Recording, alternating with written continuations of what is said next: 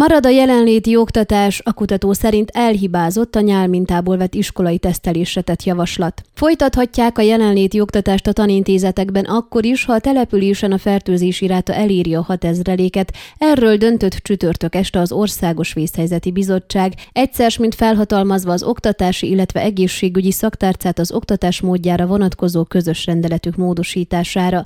A Cseneszeu döntése értelmében a település fertőzési rátájától függetlenül folytat folytathatják a jelenléti oktatást a tanintézetek, csak akkor kell ezt felfüggesszék, ahogyan eddig is történt, ha az osztályközösségben, tanintézetben igazolt fertőzés történik. A Vészhelyzeti Bizottság ugyanakkor javasolja a nyából vett minták antigén tesztel történő rendszeres szűréseit a napközisek, iskolások, valamint az oktatási egységek teljes személyzete esetében.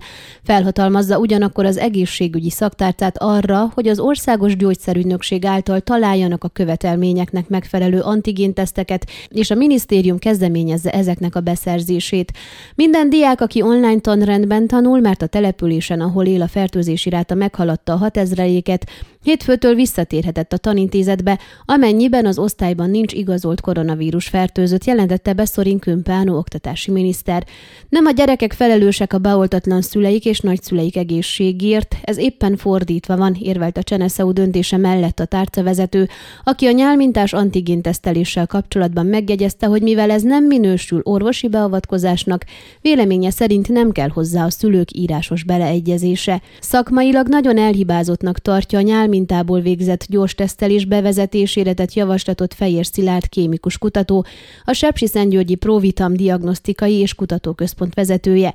Egy laikusnak ez még értelmesen is hangzik, hiszen ha többet tesztelnének az iskolákban, hamarabb ki lehetne szűrni a fertőzötteket, és így idejében megállítani a fertőzés ellátási láncokat. Na de ezt úgy szeretnék elérni, hogy megkérik a Nemzeti Gyógyszerügynökséget, hogy engedélyezze a nyálból végzett gyors tesztek használatát szűrésre. Egyelőre ennél nagyobb hülyeséget el sem tudok képzelni a tudományos bizonyítékok a nyálból végzett gyors tesztelés hatékonyságára enyhén szólva hiányosak. Konkrétabban semmiféle tudományos bizonyíték nincs, hogy bármine jó lenne ez a módszer, sőt, még a nyálból végzett PCR-tesztelést sem ajánlják, főleg a nem megfelelő érzékenység miatt, ha van más alternatíva. Értem én, hogy egy kényelmesebb tesztelési módszert próbálnának a szülőkkel elfogadtatni, de ez ablakon kidobott pénz lenne, írja a közösségi hálón közzétett bejegyzésében a szakember. Ahhoz, hogy nyitva lehessen tartani az iskolákat, szerintem minél többet kellene tesztelni olyan tesztekkel, amelyek legalább a tünetes fertőzéseket megtalálják, amire a nyálmintás gyors tesztelés alkalmatlan. A kémikus kutató négy pontban foglalja össze, hogy véleménye szerint milyen protokollt kellene kövessenek a magas fertőzöttségi rátájú települések tanintézeteiben. Az első a kötelező lázmérés nem csak akkor, amikor a gyerek beír az iskolába, hanem az első szünetben is. A második a tanárok heti rendszerességű PCR tesztelése orgaradból vett mintából, függetlenül attól, hogy be vannak oltva vagy nem. A harmadik a hőemelkedéses diákok vagy tanárok kötelező antigén vagy PCR tesztelése. Az utolsó pedig néhány teljes osztály tesztelése, hetente más osztályokat kiválasztva erre, a hiányzó gyerekek számának függvényében ott kellene tesztelni, ahol a legtöbb gyerek hiányzik. Ez esetben a tesztelésnél elegendő, ha garatból vett mintából gyors tesztelnek hetente kétszer, vagy PCR tesztelnek hetente egyszer. Számításai szerint egy átlagos ezerfős iskolából körülbelül 3-4 osztályt kellene letesztelni, tesztelni így hetente, amíg a hivatalos fertőzési ráta egy biztonságosabb érték alá nem esik.